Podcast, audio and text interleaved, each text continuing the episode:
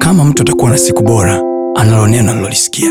Kama mtu atakuwa na maisha bora, anayo maneno aliyoyasikia, na maneno hayo siyo ya mtu, siyo ya baba, siyo ya mama, siyo ya rafiki, bali ni maneno yatokayo kwa Mungu mwenyewe, ambaye akisema kila alichokisema ana uwezo wa kutimiza.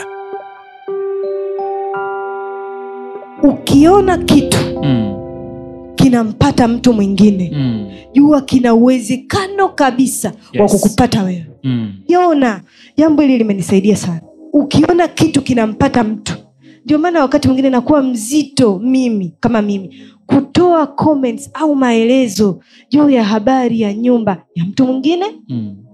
ndoa ya mtu mwingine uh, changamoto za mtoto wa mtu mwingine maana vitoto vyangu vidogo vidogo kweli kweli na naomba lakini bado sina uhakika na maombi yangu kama yana uwezo wa kunibeba mimi mama yao na wenyewe kwao huwezi kunikuta mi nazungumza habari za mtu hata kwa utani Mm. sitanii sizungumzi habari za mtu ila ninajifunza ninajifunza nikiona jambo limempata mtu nikiona divorce kwenye nyumba ya mtu huwezi kunikuta namzungumzia nikisikia mme wa mtu mke wa mtu kapigwa kakutana na nani wapi si jambo linalonifurahisha Mm.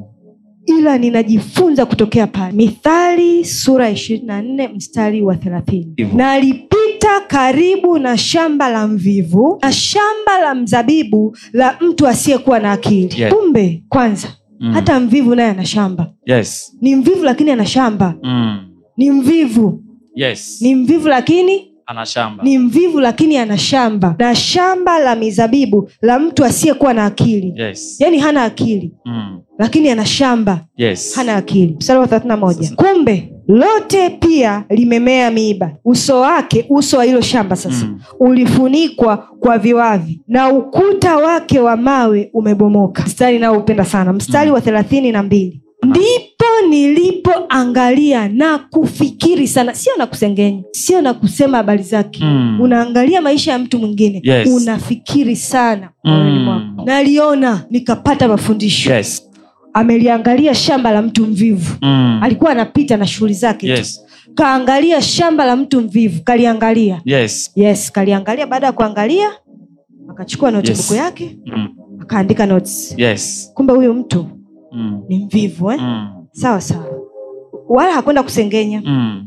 wala kusema mahali yes akamwangalia mvivu mm. akaandika notes maisha Yes. yana mambo mengi hatuishi Mm. kama kisiwa Mm. kwamba uko peke yako huna Mm. taarifa Ah, ah, unasikia hili na lile yes wakati mwingine unaona hili na lile mm.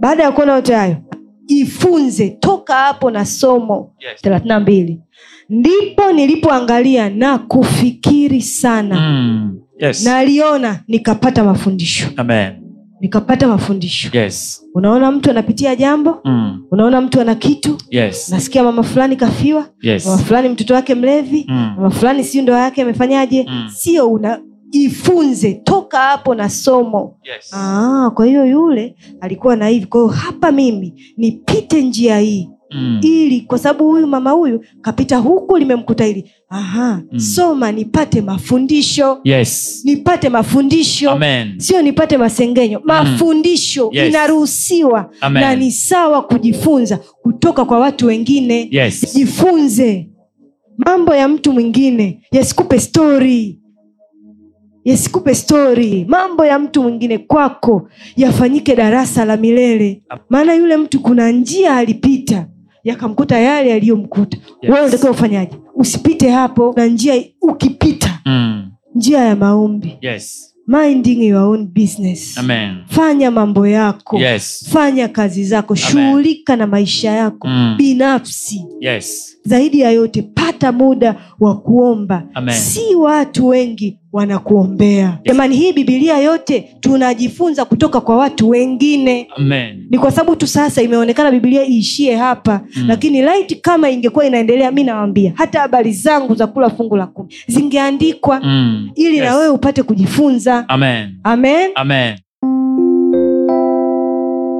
Usiache kufuatilia masomo yetu mengine kupitia mitandao yetu mbalimbali ya kijamii ambayo yote inatumia jina la Pastor Tony Kapola, YouTube, Facebook pamoja na Instagram. Namba ni 0762153539.